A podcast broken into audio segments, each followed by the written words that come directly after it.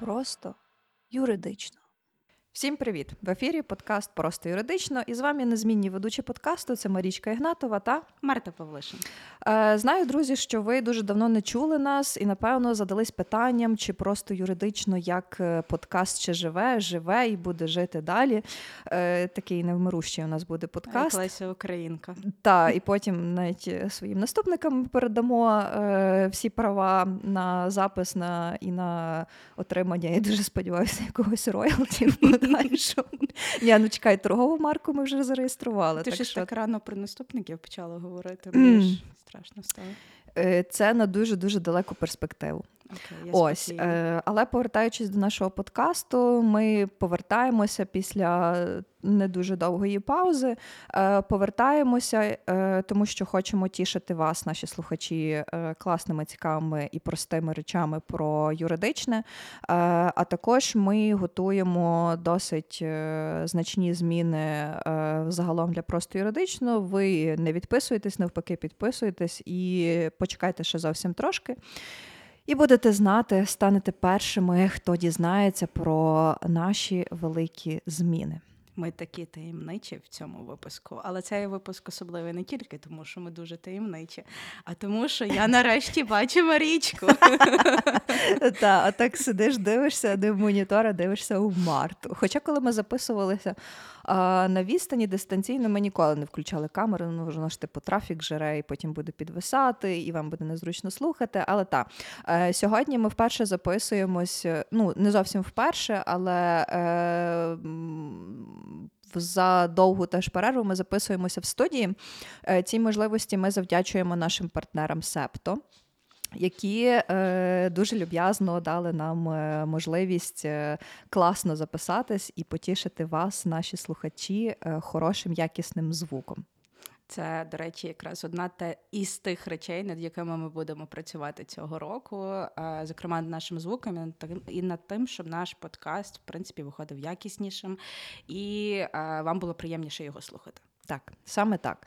Е, Тому нарешті, після такого довгого інтро, ми перейдемо до основної частини нашого подкасту, е, саме до оголошення теми. Сьогодні у нас 44-й е, е, епізод, і говорити ми будемо про осудність та неосудність як юридично-правові категорії. Е, тема дуже страшна. Ну, принаймні, звучить страшно, але насправді е. все не так, як здається вам на перший погляд, тому що е, в нас є причина, через яку ми записуємо цей випуск. Mm-hmm. На нас це надихнула історія, яку вже напевно всі е, обговорили раз 200-300. Це історія про е, Московченка, якого звинуватили у. Якщо я не помиляюся з кваліфікацією е, в розбещенні неповнолітніх і здійсненні сексуального насильства. Е, чому кажу не помиляюсь? Тому що це була закрита справа, і нам невідома точна кваліфікація, але mm-hmm.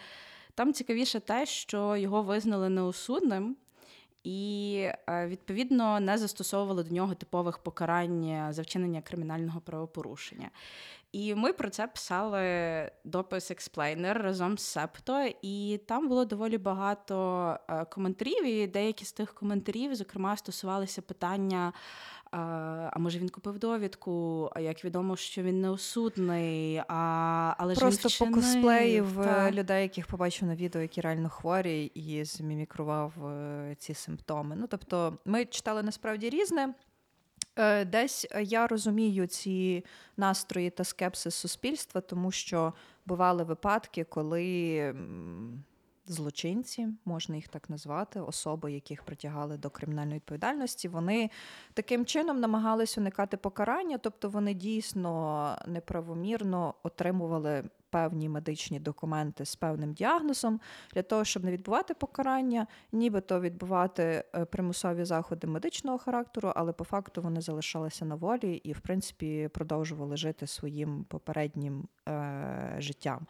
Однак ця історія не про це, тобто. В контексті цього випадку і загалом ми спробуємо пояснити вам, е, чому таке поняття, як неосудність, воно є дуже важливим в контексті кримінальної відповідальності і, взагалі, визнання особи такою, що розуміла і могла керувати своїми діями. Але перед тим як ми почнемо детальніше говорити, я би хотіла нагадати наш традиційний дисклеймер, що ні, цей епізод, ні подкаст загалом не є юридичною консультацією. Якщо у вас є потреба вирішити ваше юридичне питання, будь ласка, звертайтесь до профільного юриста, можете до нас звернутися за консультацією. В принципі, це дуже швидко стане актуально всім, я так думаю. Так. Юридичні консультації від нас чи юридичні консультації, в принципі. Е, Ні, юридичні консультації від нас. Типу, я не буду робити тут рекламу інших юристів, інших юристів, тому е, говорю тільки про нас. Як Окей. ведучі можемо собі це дозволити. Так, так. Е, окей, добре, давайте будемо розбиратися з осудністю та неосудністю. М, Поняття неосудності е, в нас е, в законодавстві згадується в декількох нормативно-правових актах. Перший це є Кримінальний кодекс України, е, далі це є Кримінально-процесуальний кодекс і. Це є е, закон України про е, психічне здоров'я, якось так називається, якщо я не помиляюся. І е, основна теза, яка тут має прозвучати, що особа є і визнається психічно здоровою до того моменту, поки це не буде встановлено судом. Е, це є ну, навіть не ті не стільки теза, як презумпція, вона в тому числі випливає з цього закону про психічне здоров'я. Е, чому? Тому що дуже багато власне юридичних фактів у нас встановлює суд, зокрема, е, осудність, неосудність особи, там дієздатність, недієздатність. Може встановлювати лише суд.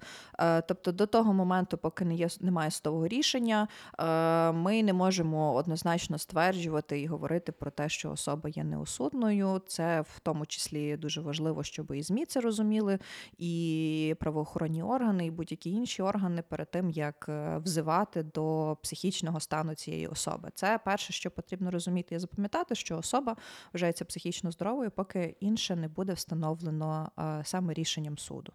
А друге, це те, що в принципі ця презумпція осудності вона впливає на так звану суб'єктивну сторону злочину. Ем, такий а, теж одна із, напевно, аксіом кримінального права, що злочин а, обов'язково містить чотири елементи.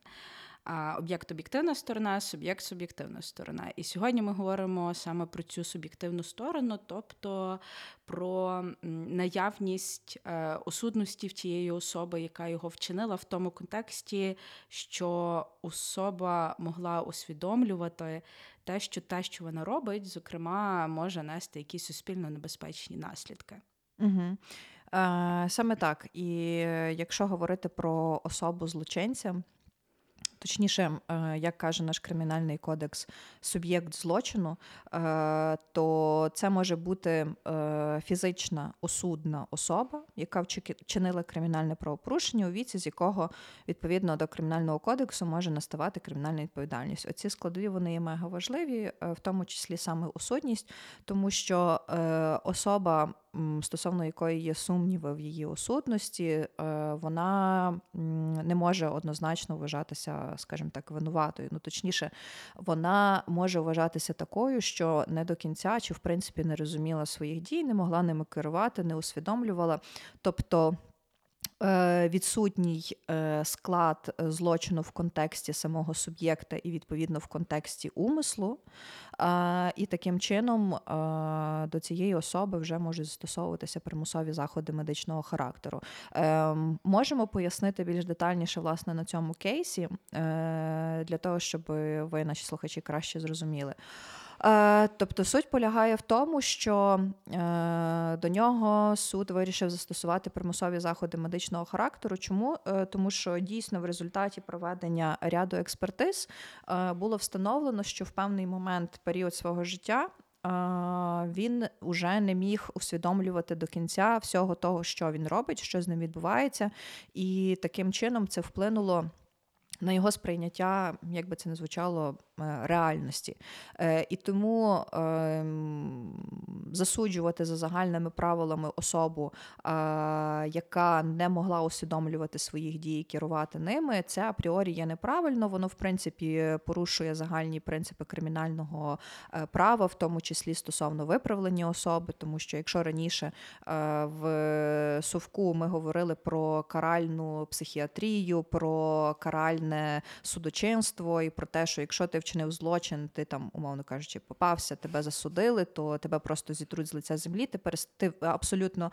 Е, відвалюєшся від соціуму, перестаєш бути якоюсь його частиною і взагалі не вважаєшся більше за людину, то зараз все навпаки, і зараз основна функція кримінального судочинства, в тому числі е, в контексті е, виконання покарань, спрямована на те, щоб особа змогла виправитися, стати на ось цей правильний, доброчесний, законослухняний е, шлях, Була змогла знову громадянином. Так, вона щоб що важливо, щоб могла знову соціалізуватися, тобто після відбування покарання, наприклад, в Е, місцях е, несвободи чи там місцях е, позбавлення волі, щоб особа могла знову повернутися до соціуму і стати її важливим важливою складовою і елементом цього суспільства. Для цього власне ну, повинні існувати різні там програми, в тому числі соціалізації, реабілітації. Але зараз мова трішки не про це. Це я вже від,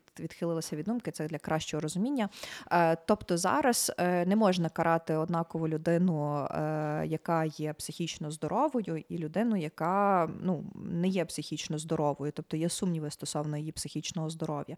Е, власне, і тому е, суд вирішив е, застосувати в цій ситуації примусові заходи медичного характеру. Але як ти кажеш, Марта, багато хто не дуже повірив і сприйняв це як уникнення від відповідальності. Але може ти краще поясниш, чому це не є уникненням відповідальності в цьому випадку і взагалі. І якщо говорити конкретно в цьому випадку, я напевно в принципі зайду здалека, тому що кримінальний кодекс говорить про те, що осудність це здатність особи усвідомлювати і керувати своїми діями. Чому це важливо? Тому що е, той самий компонент вони він так само виходить, зокрема, з можливості особи усвідомлювати е, суспільно суспільно небезпечність своїх діянь. І тут, до речі, важлива штука, на яку варто теж звернути увагу, що е, те, що особа не припускала, що її дії можуть якимось чином е, негативно вплинути. Та? Ну, Тобто, от вона думала, що вона е, здійснить крадіжку, але крадіжка за собою нічого суспільно небезпечного не несе. А це все одно не буде говорити про те, що вона тоді не усвідомлювала, що вона робить. Тому що, як ми знаємо, незнання законів не звільняє від їхньої mm-hmm. відповідальності. А в принципі, кримінальний кодекс і якийсь е, моральний компас людей говорить, що красти негарно і це буде кримінально каратися. Або на адмінку тягнути, якщо ви там до 100 гривень, здається. Ну, Це вже нюанси, це вже нюанси. від е, того, яка сума. Так, але в принципі, типу, це буде протиправна поведінка, mm-hmm. скажімо так. І е, відповідно. Тут, коли ми говоримо про неосудність, варто розуміти, що це не просто людина не думала, що вона робить щось mm-hmm. погане. А ми говоримо про те, що людина вона або усвідомлювала, що вона робить щось нок, але вона не могла керувати цими діями. Mm-hmm. Це, наприклад, е, ми здається, якось обговорювали, що це може бути кейс е, з клептоманією, наприклад, mm-hmm. та коли люди в принципі розуміють, що красти не гарно, але в них є ось це от якесь на фізичному рівні бажання mm-hmm. та взяти якусь річ, яка їм не належить. Або е, вони не усвідомлювали але керували своїми діями. Тобто людина, в принципі, могла зробити або не зробити якусь певну mm-hmm. дію, але при тому всьому вона не розуміла щиро, не розуміла, що вона робить щось е, не так. Тобто, в її е, в неї реально десь був зламаний е, моральний е, компас. Ось, але це знову ж таки мало бути спричинене е, в силу певних захворювань, тому що та стаття, яка визначає осудність неосудність особи, говорить не просто про можливість усвідомлювати, не усвідомлювати, а також про те, що ця можливість усвідомлювати і керувати своїми діями залежить від наявності певних психічних захворювань, хронічних, хронічних триваючих психічних захворювань. І якраз ем, це те, що трапилося по цій справі по Московченку. Е, Це перше, що варто розуміти. А друге, це те, що е, розрізняють два випадки. Е, Неосудність на період вчинення злочину і неосудність вже на період, коли виноситься виро, вирок судом. Ось так. розглядається справа в суді, якщо говорити, тому що розгляд справи в таких випадках, в таких кейсах може бути насправді триваючим. В цьому, в цьому контексті скільки? Два роки, здається, тривав розгляд? Та, чи два більше? роки, два роки, е, хоча е, самі по собі е, строки в кримінальному провадженні і розслідування здається півроку, а далі мають передавати в суд. Мгм. І це там хіба за клопотанням, коли є на це реальні підстави, можуть продовжити до року. Мгм. Я вже нарешті трошки підкріпила свої знання в кримінальному процесі, тому можу говорити про строки розслідування досудового. От і так, там приблизно тривало е, два роки весь цей процес, тому що, е, якщо ви читали, ви знаєте, що мова йде про 147 постраждалих. Е, І це означає, що по тих 147 постраждалих мали бути проведені відповідні слідчі дії, щоб довести, Мгм. що нереально були постраждалими. Це все займає час, це є тонни інформації, тонни даних. Тонни перевірок, в тому числі залученням цих постраждалих, місцями на період вчинення цих злочинів вони ще й були неповнолітніми. Мгм. І я не знаю, чи зараз е, мені я типу припускаю, що там і зараз були неповнолітні діти, бо це тривало дуже період, тривалий період часу, і там був різний вік е, дітей, які постраждали. І це так само спеціальні процедури, коли постраждалими є діти. І от е, на період вже е, винесення вироку там е, була, був висновок судово-психіатричної експертизи Мгм. про те, що він перебуває в стані неосудності. Я не пам'ятаю точного діагнозу, але з того, що розказував е, адвокат е, постраждалий, з яким ми спілкувалися, то він говорив, що там прям ну в залі судових засідань, коли це все відбувалося, він був присутній. По ньому вже було видно, що він не перебуває в психічному здоров'ї і ну, з як казала Марічка, змімікрувати під це доволі важко. А, Мгм. бо це я не знаю, це хіба в якихось голівудських фільмах е, якось красиво Ну, можуть просто треба розуміти, що методи проведення експертиз, в тому числі судово-психіатричних, вони набагато і швидко розвинулися в порівнянні з тим, що ми знали при совку. Та? Тобто, коли людина приходить, її там оглянули, все, здоровий, типу, пішов. Ні. Насправді тут проводиться досить ретельне комплексне дослідження, де залучається не один спеціаліст, де залучаються різні способи, в тому числі різного роду анкетування, опитування, е- залучення якихось, напевно, препаратів. Ну, тобто, е- для спеціаліста е, одразу стане зрозуміло, чи людина, ем, як то кажуть, притворяється, чи вона реально має якийсь розлад. З того, що я знаю, то там, здається, взагалі був висновок від е, п'ятьох експертів, які зійшлися на тому. А е, якщо вже говорити, типу, так е, геть е, стереотипно підкупити п'ятьох експертів, щоб вони визнали людину е, психічно хворою, це не така вже й проста справа.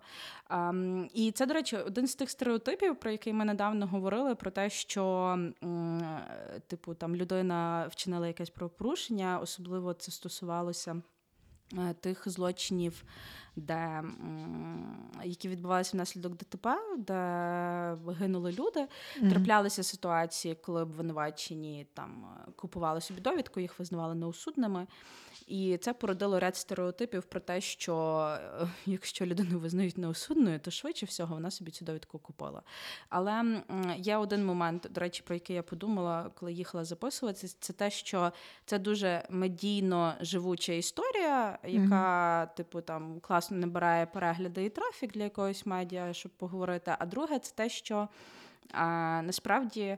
А, ні, ну, процес не закінчується на тому, що тебе визнають неосудним. Тобто, якщо тебе визнають неосудним, це не означає, що тебе просто відпускають. Так, типу, є вирок суду, і типу, чувак, виходь. Не знаю, живи далі, як ти жив, бо ти неосудний.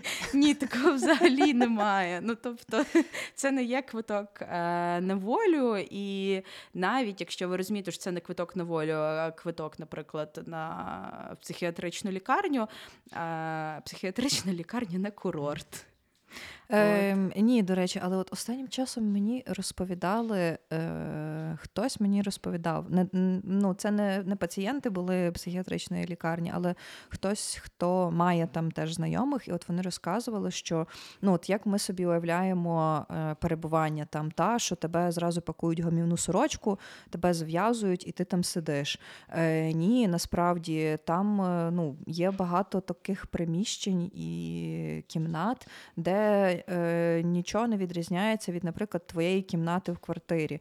Е, Просто, можливо, там предмети вони м'якші, та речі теж м'якші, але. Ти там можеш абсолютно нормально перебувати е, там в соцмережах, е, сидіти, читати, дивитися відео. Е, однак ти проходиш там лікування. Ну, наприклад, те саме лікування е, депресії, та що теж досить досить стереотипно, якщо ми вже говоримо зараз трохи про стереотипи, що е, депресію досить часто нівелюють її е, вплив е, і зводять до того, що в людини може бути просто поганий настрій, але реально депресія, депресія депресивний е, розлад, там е, він визнаний як е, розлад психічний, і що це можна і потрібно лікувати, то такі пацієнти теж можуть знаходитися на стаціонарі у психіатричній лікарні. Ну тобто, знову ж таки. Необхідно теж розвінчувати те, як ми уявляємо собі лікування там. Воно ну там, воно, напевно, не курорт. Але воно явно не є вже таким жорстким, як в совковій психіатрії. Ну і плюс теж треба розуміти, що коли ти на лікуванні стаціонарному, то це теж своєрідне аля позбавлення твоєї волі, бо ти перебуваєш в певному приміщенні досить тривалий період часу, і за тобою слідкують. Ну тобто, просто інші заходи е, до тебе застосовують. Ти не перебуваєш в в'язниці, умовно кажучи, але ти перебуваєш в іншому місці, де тебе. Е, лікують. І повертаючись до цього кейсу, е, потрібно розуміти, що та справа на цьому не закінчилась. Зараз особа перебуває під наглядом лікарів, вона проходить лікування. Е, суд про це буде пам'ятати, і через деякий час суд буде запитувати, який стан зараз в цього обвинуваченого, в засудженого, точніше. Е, якщо е, ця особа е, вилікується і буде відповідний висновок медиків, то знову розпочнеться судовий процес буде розглядатися його е, психічний стан, в тому числі будуть розглядатися знову висновки експертів. І якщо буде констатовано, що реально він почуває себе нормально, він є здоровий, тобто всі його розлади, на які він страждав, вони зникли чи, наприклад, пішли в ремісію, то е, до нього буде застосовано е, заходи кримінально-правового характеру, а саме призначення покарання за загальною процедурою, там позбавлення волі чи, чи щось інше. Те, що передбачає санкція статті. А, От і це, до речі, якраз випливає з цього принципу, про який казала спочатку Марічка, про виправлення. Mm-hmm. А, Адже навіть якщо ми розуміємо, що особа неосудна, і вона там не усвідомлювала чи не керувала свої дії, е, свої дії, ми все одно розуміємо, що вона може становити небезпеку для суспільства, uh-huh. в тому числі через те, що вона не усвідомлювала чи не керувала. От або е, якщо особа неосудна, так як в випадку Московчанка, вже на період. Встановлення вже на період винесення вироку, там е, теж йде мова про те, що якщо от вона виправиться, вилікується, то е, в такому випадку е, вона типу пройде там, отримає покарання за загальною процедурою. І це якраз те, за яким принципом побудована українська система криміналь ну, українська кримінальна правова система. Та, тобто Ми відходимо від поняття каральна, та, що обов'язково треба людину покарати. Та, людину там треба покарати, бо якого милого ти робиш то, що не треба робити. Але при цьому ти маєш зрозуміти, чому не можна так робити. Не просто що, от, ну, як там не знаю, дитину насварив і ай-яй-яй, ну, ну, ну не можна. Ні. Ти маєш усвідомити в процесі відбування покарання, маєш е, виправитися і більше так. такого не робити. Це я собі згадала, що тому це рецидивістів як... карають жорсткіше.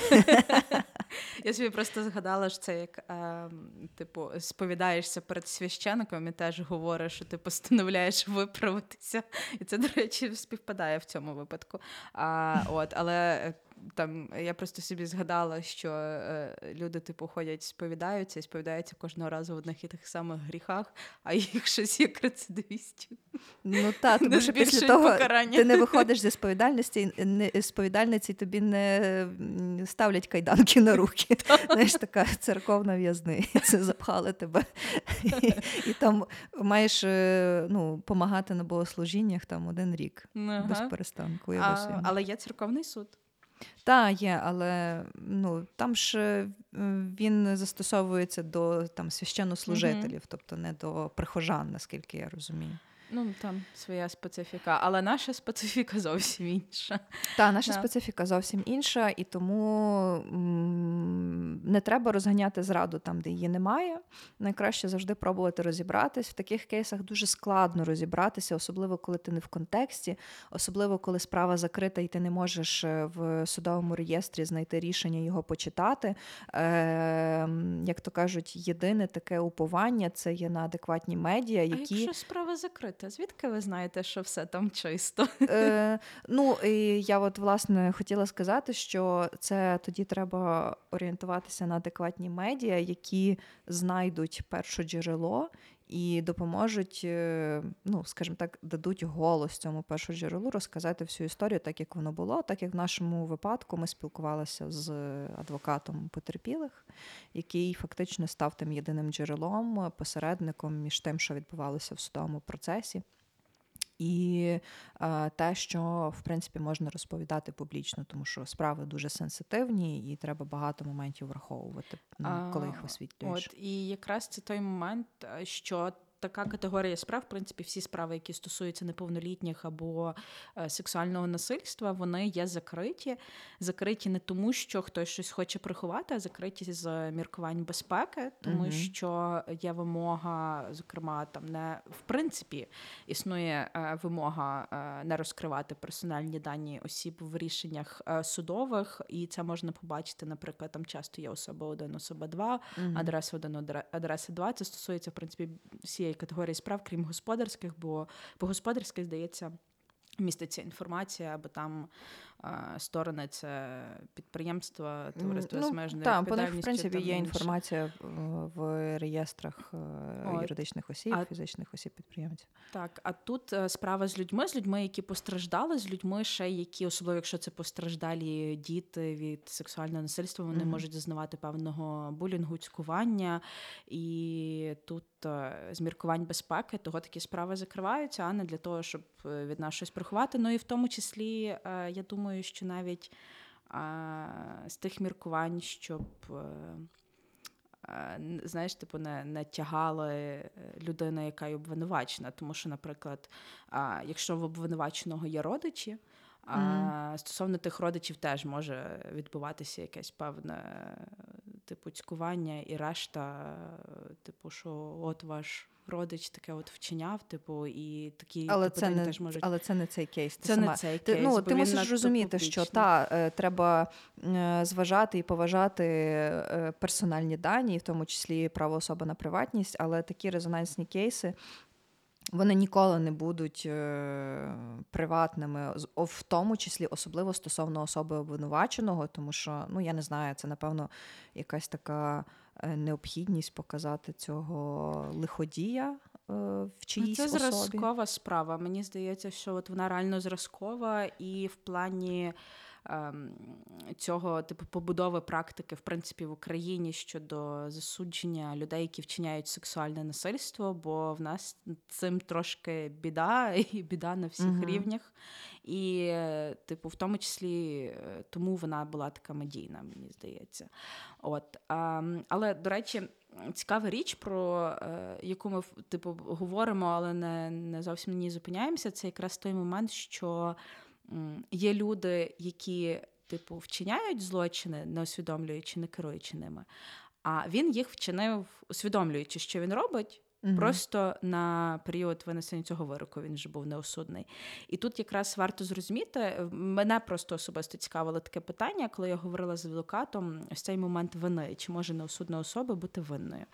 І в цьому контексті він говорив, що оскільки особа є неосудною вже на період коли типу вносять, коли відбувається судовий розгляд, то е, його треба було визнати винним в тому, що він вчиняв, тому що по факту він це mm-hmm. вчиняв в стані осудності. Тобто він усвідомлював, керував, він усвідомлював суспільну небезпеку того, що він вчиняє.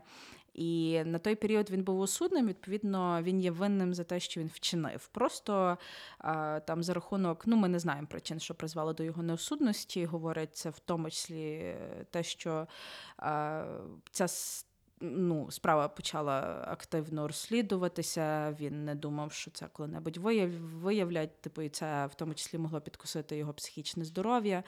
І він вже став неосудним відповідно на той період часу. І знову ж таки, так як Марічка говорила, через те, що ми виправляємо людей, а людина в стані неосудності вона не буде здатна розуміти, що тебе запроторили на 15 mm-hmm. років до в'язниці, щоб тебе виправити. Тому її спочатку лікують. Щоб потім показати, що ось ми тебе маємо виправити, щоб ти більше цього не вчиняв. Mm-hmm. Тому, типу, до нього в цьому конкретному випадку застосували саме такі заходи. Але якщо люди в принципі не усвідомлюють або не керують своїми діями, які вони вчиняють, а це є злочини, то до них теж можна застосовувати зас, е, ті засуди, зас, заходи, заходи. Боже, заходи примусового медичного примусові е... заходи медичного характеру. Так. Так, так, так. Я пам'ятаю, коли ж там в конспектах на парах, е, на лекціях завжди писала абревіатурку. бо це ж попробую розписати примусові заходи. ПМЗХ. Та, та, та. Окей, е, я би ще хотіла повернутися до неосудності. Е, ми згадували, що неосудність взагалі проглядається і встановлюється при задоволенні двох критеріїв: це юридичний і це медичний. Про юридичний ми, в принципі, поговорили. Ми сказали, що це є про усвідомлення і про здатність керувати своєю, своїми діями. От медичний це це цікавіше, тому що це абсолютно інша сфера. І ну, чим мені дуже подобається юриспруденція, що це бляха все суміжні сфери. І ти ну ніколи не можеш дивитися на право як на таку дуже строгу букву закону. Ні, ну хтось може дивитися, але я, наприклад, не можу дивитися. І коли трапляється якась ситуація е, юридичного характеру, треба враховувати. Всі фактори, які могли призвести до до цієї ситуації, чи там вплинути на це. А, Тому в контексті неосудності логічно, що ми говоримо про юридичний і медичний характер. Медичний характер, власне, зводиться до того, що а, неосудну, неосудною особа може визнаватися, в тому числі, якщо наявне хоча б одне з таких видів розладів або захворювань. Я зараз перелічу ті чотири, які у нас є. Ось тут е, Собакин теж погоджується, які у нас присутні на записі. Ем, Ми pet-friendly подкаст. Так, у нас дуже pet-friendly подкаст. Е, та тому приводьте своїх собак, е, якщо дозволить септу записувати разом з нами подкаст. Окей, повертаючись до чотирьох груп ну їх так сформували насправді умовно. Знову ж таки, ми мусимо розуміти, що кожен кейс це дуже індивідуальний і е, потрібно проводити експертизи, але для того, щоб ви і всі ми орієнтувалися, то такі захворювання, розлади можна звести до чотирьох груп. Перше це є хронічне психічне захворювання. Тут яскравим прикладом слугує шизофренія, епілепсія. Е, чому? Тому що е, це є хвороби, які в тому відносяться власне до е, хронічних. В них є етап загострення, є етап ремісії. І що, до речі, цікаво, ну це теж встановлює експертиза. Дуже важливо якраз для моменту неосудності, встановлення неосудності, встановити, чи могла особа усвідомлювати керувати своїми діями, яка страждає не шизофренію в момент вчинення злочину. Тому що, наскільки я пам'ятаю, і то, що нам розказували на парах, як воно є, що якщо особа в момент вчинення злочину е, не здатна була керувати своїми діями, то це типу пряма дорога на примусові заходи медичного характеру. Е, наступна група це є тимчасовий розлад психічної е, діяльності. Ем, тут, е, до речі, як приклад, є такий цікавий стан, як патологічне сп'яніння.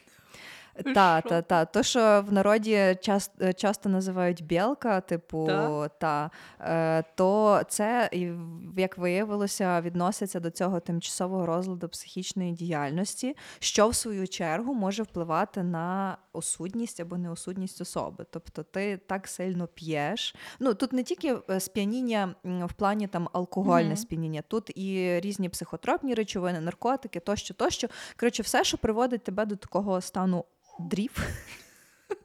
Коли коли ти не можеш е, керувати собою і ну, взагалі нічого не не можеш робити.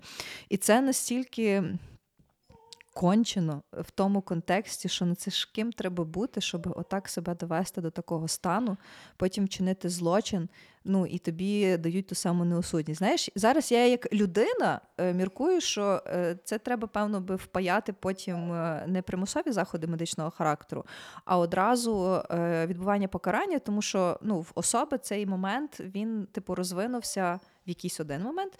Потім вона протверзіла, умовно кажучи, повертається до свого там об'єктивно нормально соціального життя, суб'єктивно нормально соціального життя, і все. Е, І як такого лікування їй, певно, не треба. Тому оцей момент особисто для мене є дуже дискусійним, і напевно, що це не є зовсім справедливо, що ти бухаєш і ти потім неосудний. Бо, вибачте, я набухався, я не знав.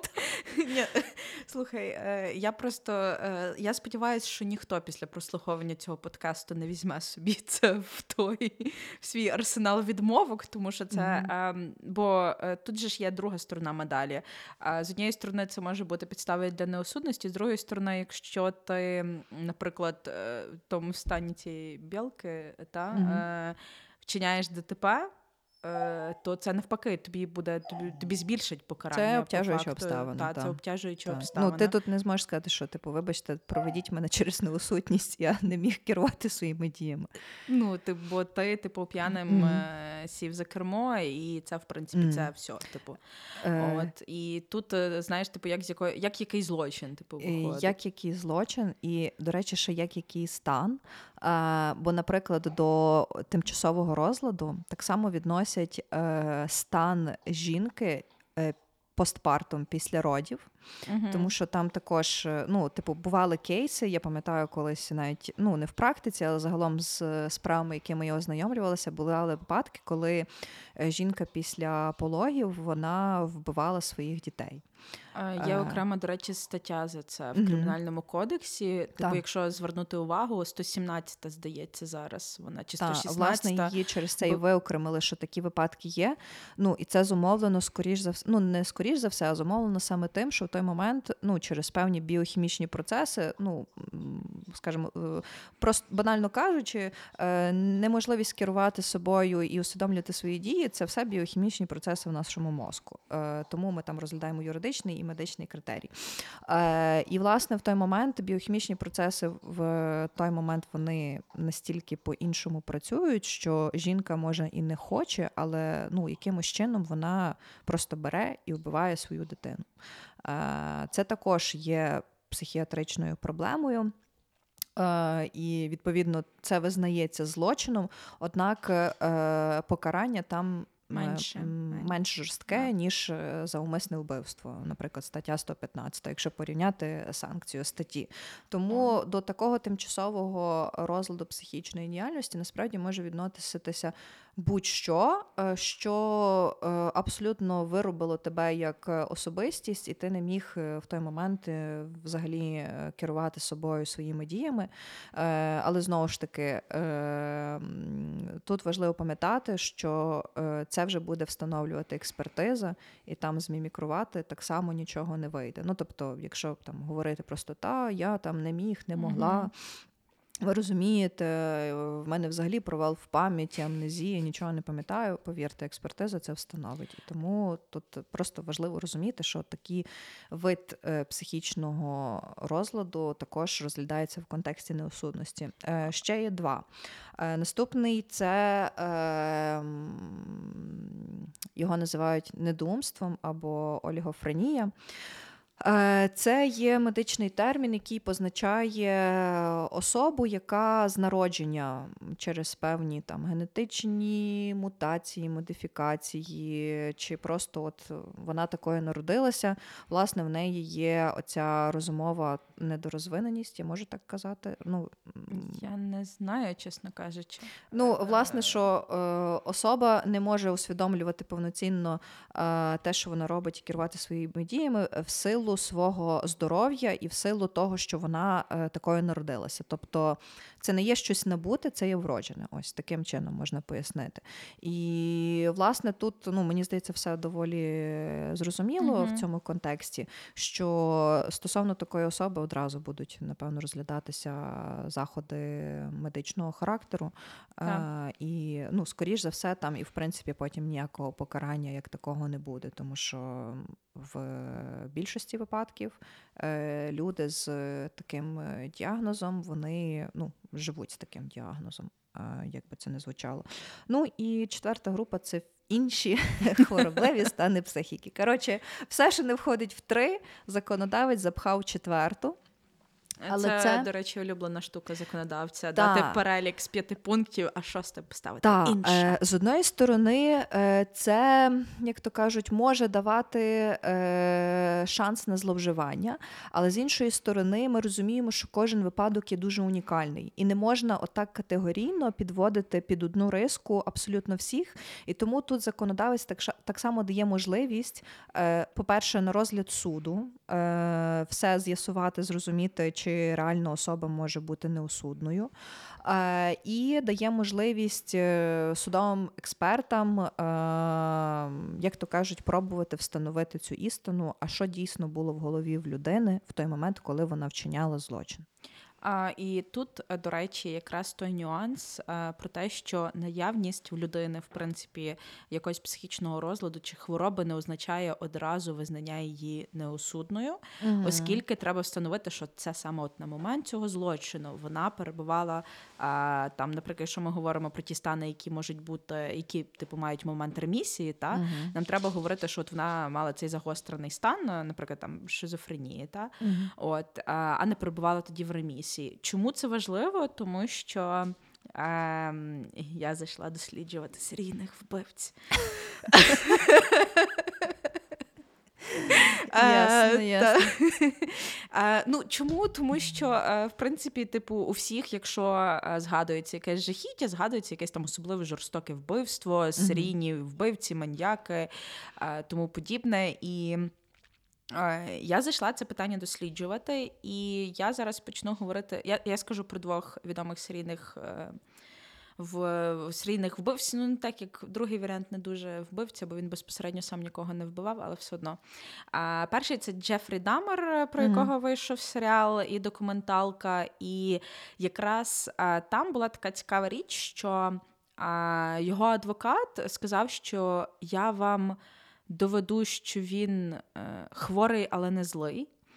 І ну, типу, ви напевно знаєте, що його в результаті визнали здоровим, тобто він відбував покарання. Але там була така цікава історія про те, що е, він говорив про те, що він не міг усвідомлювати своїх mm-hmm. дій, е, він там страждав на якусь е, психічну хворобу.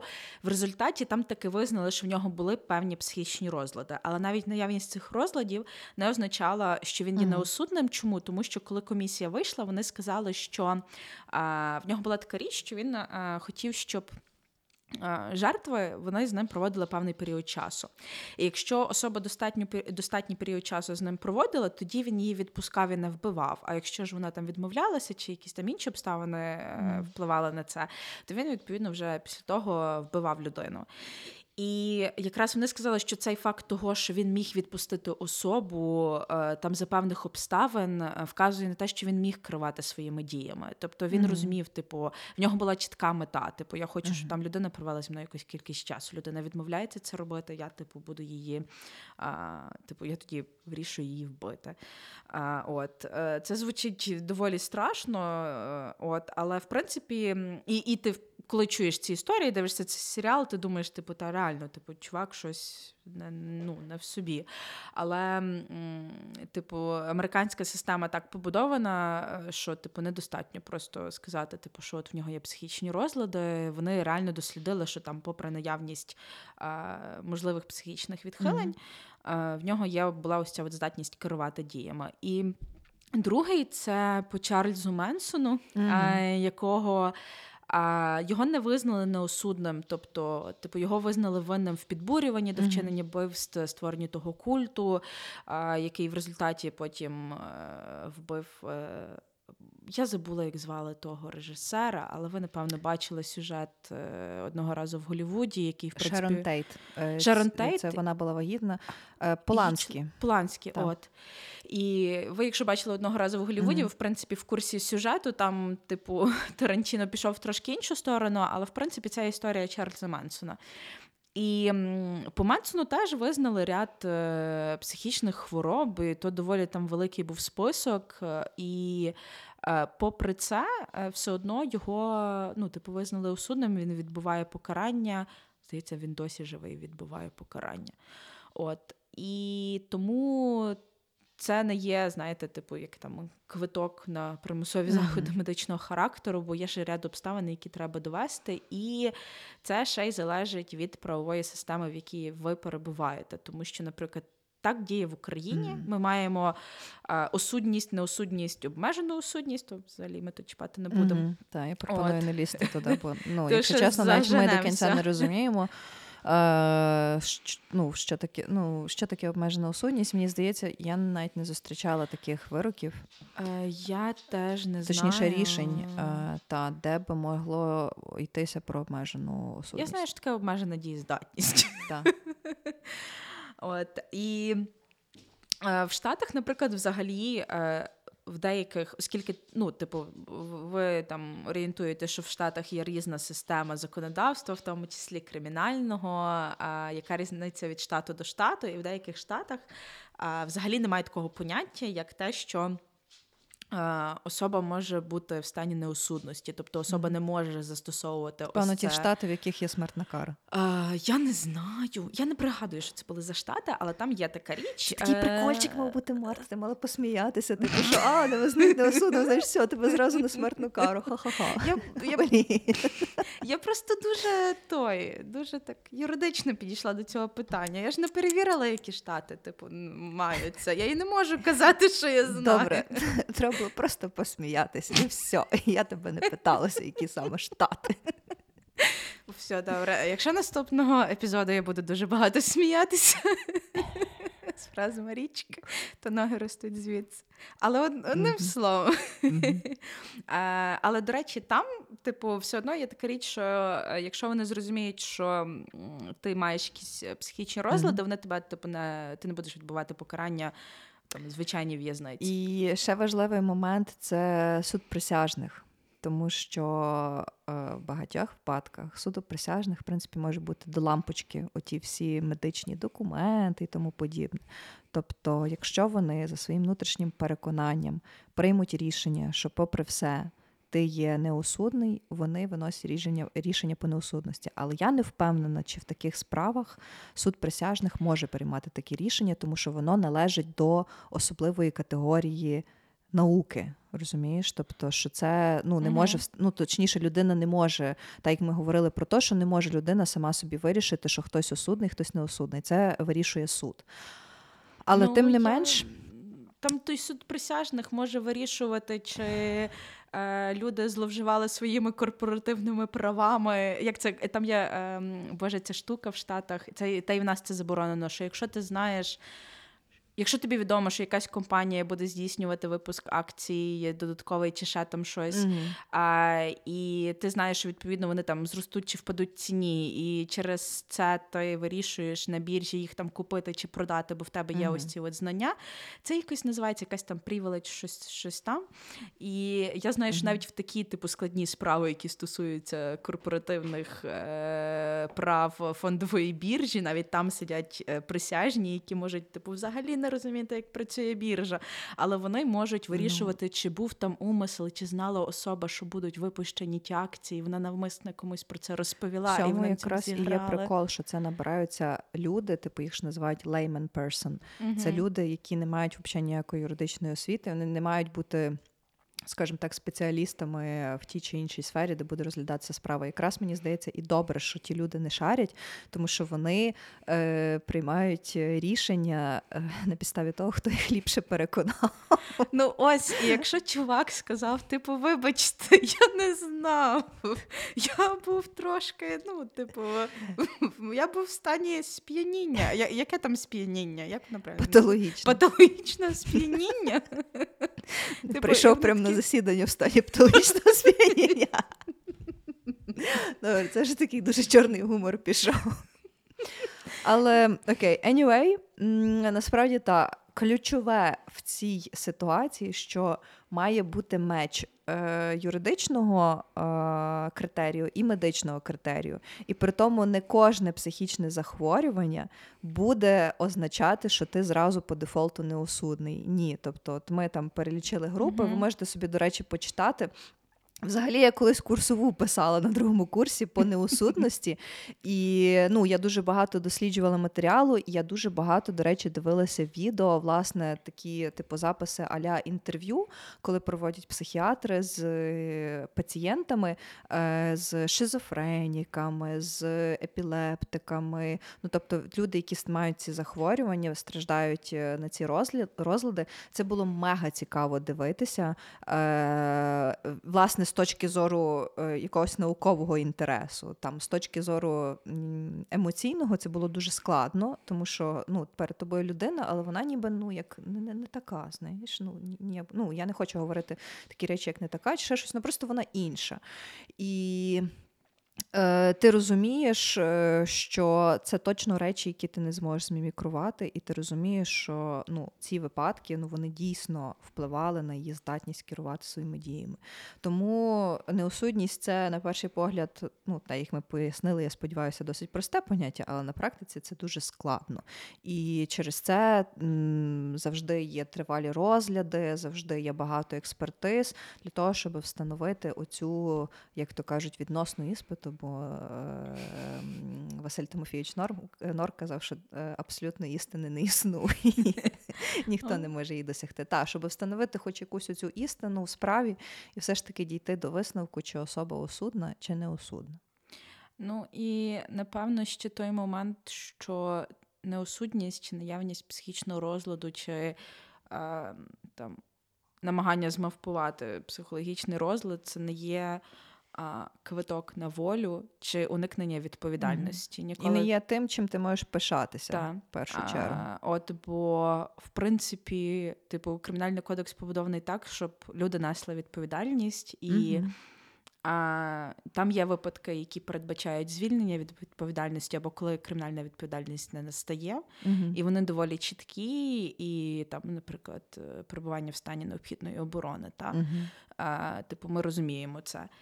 От і неосудність це теж один з тих випадків, коли особу звільняють від кримінальної відповідальності, але це не означає, що її відпускають е, в нікуди, живи собі далі, навіть якщо ти можеш встановити суспільну небезпечність в силу а, того психічного розладу, на який ти не маєш впливу. Mm-hmm. Ми все одно, типу, про тебе подбаємо і там призначимо, наприклад, ті ж самі а, промозові заходи медичного характеру. Угу. Так, саме так. Тому на цьому ми будемо завершувати наш сьогоднішній епізод. Е, Нагадуємо, що ви можете слухати нас на таких платформах, як е, Google, Apple подкасти, е, Spotify, е, Castbox, е, Господи, як називається? НВ. Та НВ подкасти. І SoundCloud. Боже, я забула за SoundCloud. Це наш основний хостинг нашого подкасту. Боже, прости мені. Е, Так само підписуйтесь на наш телеграм-канал, на наш інстаграм. Е, Чекайте оновлень, тому що вони незабаром будуть, і реально ми не, не гонимо. І також е, підписуйтесь на наших партнерів Септо.